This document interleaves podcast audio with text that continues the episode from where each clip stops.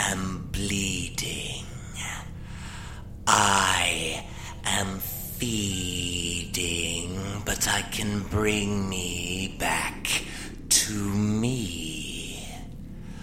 I am seething, I am needing and pleading, but you want to make me see.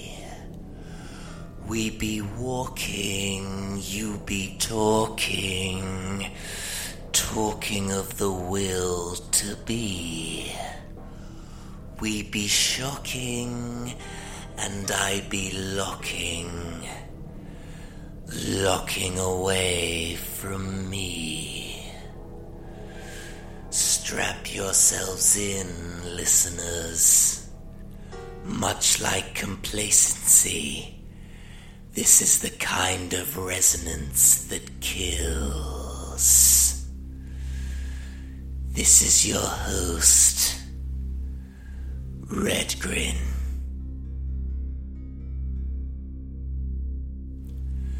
Throw yourself in. Swim and hope you may drown, or don't.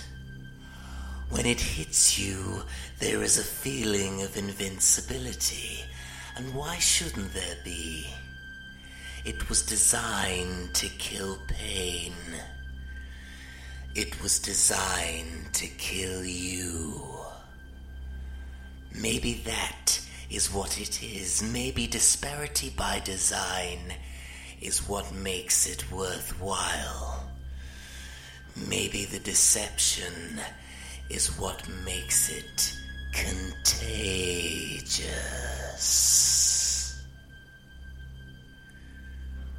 Wake up. Your fifth dimension filled with regret, but there was something there. There was something that made it matter, that made the denial attractive, that made you want to lie about who you are and what you are to the people you love most. To the people that got you to where you are in a physical and psychological sense in the first place.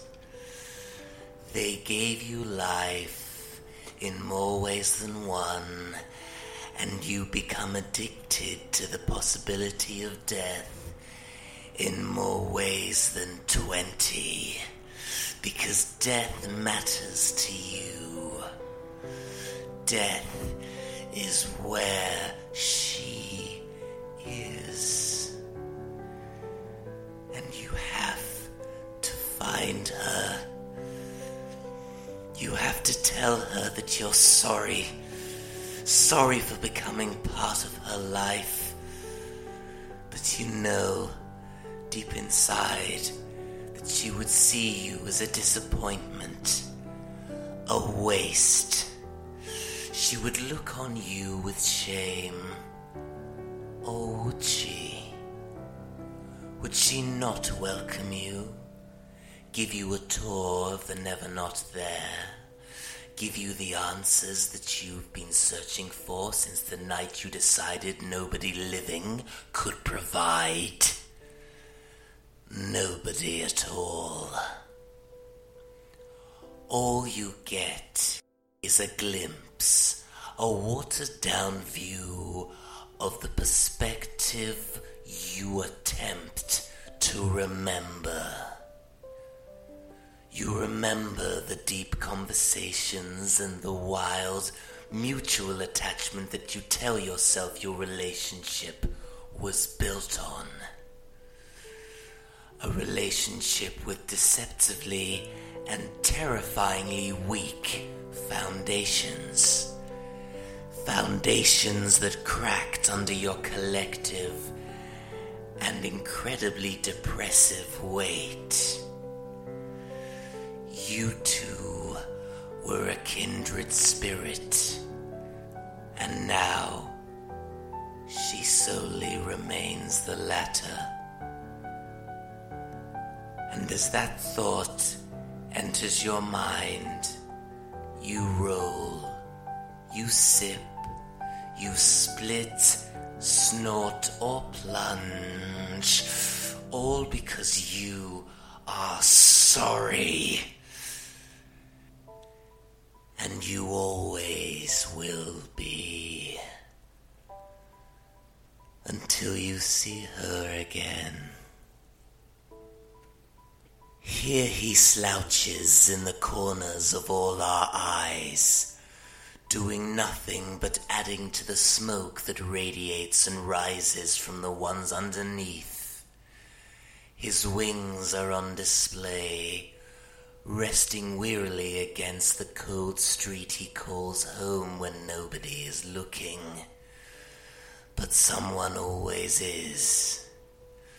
The wings are scarred, forever smoke blackened, much like the rest of his soul. He is sure that he did not ask to be reborn this way. No, not this way. But like many who have been deceived into a fall, no, the fall from grace to lie there rotting in the ever-deepening pit that is misguided self-creation. He basks in the bitter, the unwanted, the apathy.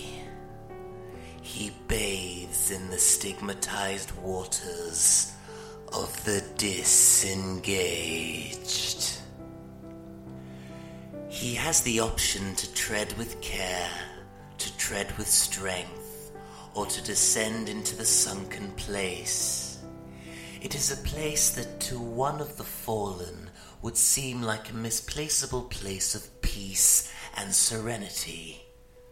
But the joy of tranquility is as it is within this place that people long to eternal lie. It is initial, it is fleeting, it is an illusion to the ones who don't know any better. But this man does not know everything.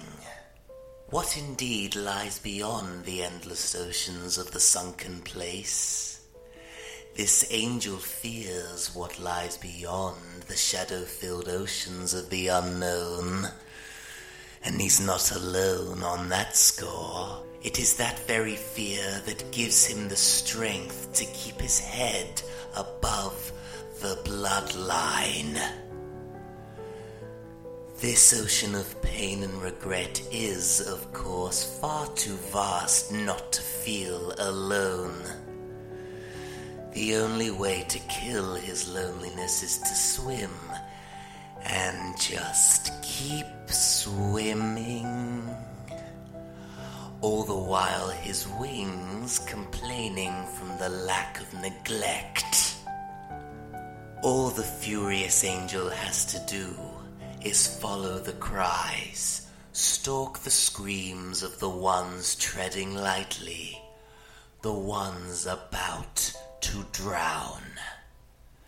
Perhaps the ones who haven't found the strength to breathe in the grey balance of life, and are terrified that floating might not be enough to save their own.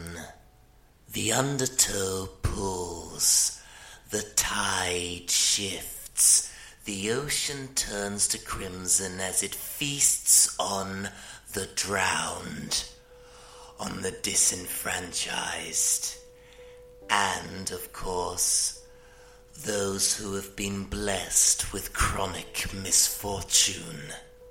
The one who the ocean of pain wrongly sees and feels as weak. That is its first blunder. It underestimates the damaged, and it never expects the furious angels, the ones who have the ability to transcend, escape, and ascend out of this ocean of fear and loathing.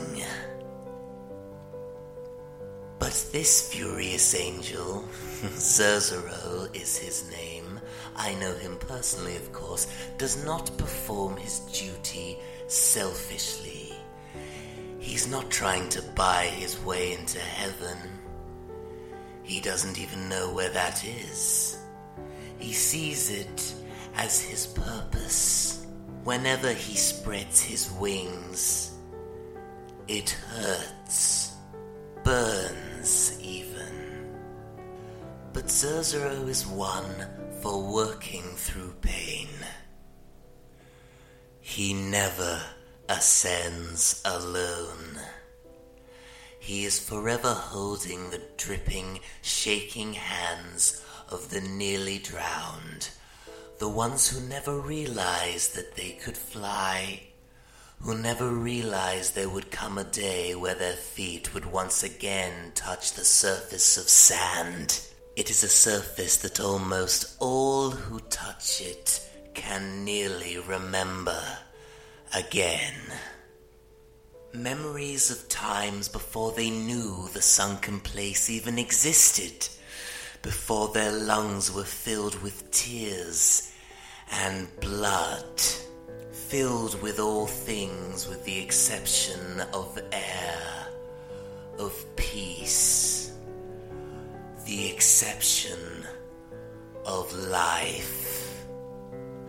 The furious angel suspends himself above terra firma, smoking heavily and drinking heavily to quench and compensate, just outside and looking down upon the reality that now stands firm, looking up and smiling with relief.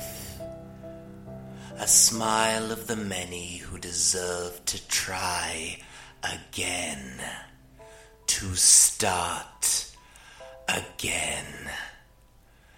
The angel smiles back, furiously of course, as he always does. He is, after all teeth. He's all teeth. He's all teeth. Why not ground yourself? Says the second chance, standing firm. Why not come with me? Because, he says, flapping his wings through gritted teeth, this is where you belong, in your own reality. This is yours. Stop. He points behind the second chance towards the murky grey forest of the living. I would advise you to keep to the path that leads to your zone of safety. The forest has a way of leading you towards the edge. It is tempting, I know. But this vicious circle must be broken. I can't keep catching you. Not forever. My wings can't take it. The second chance, standing firm, nods and smiles, not knowing whether it was a genuine or hollow smile, and turns away as the angel returns to where he was reborn to wallow and save. Towards the grey forests the second chance firmly strides, with the angel's voice on the inside, like a satellite navigation for the soul. But still, the sirens aren't loud enough. Still, the pain and the beautiful indifference blares and beckons towards the precipice that is the near fall from grace. The second chance begins to cry with shame, but smiles darkly as they Prepare to fall, because he would be there, the furious angel, the one with the unbreakable broken wings, the scarred heart, and the ever-silencing soul. Cerzero, the one who was forced to fall and created to catch. On the edge now, the second chance is no longer standing firm. Looking at the rocks below, into the relapsed ocean of tears, blood, and history. They're high, they're drunk, and as the dark smile widens, they start to pray. He is like a sentence of death. He has less than no options left, and he has everything to show now. He is down on the ground. He has no longer forever to live, and he has no choice but to know now. It is his gift. It is his curse. It is his time. And if I fall, my furious angel, my frenzied jester of the fallen, he will be there to bring me back to me. He will bring me back to me. If the human souls are to never die, the souls of the fallen angels must remain eternal high. Amen to that, my furious angels. Amen to that. This has been your host, Redgrin.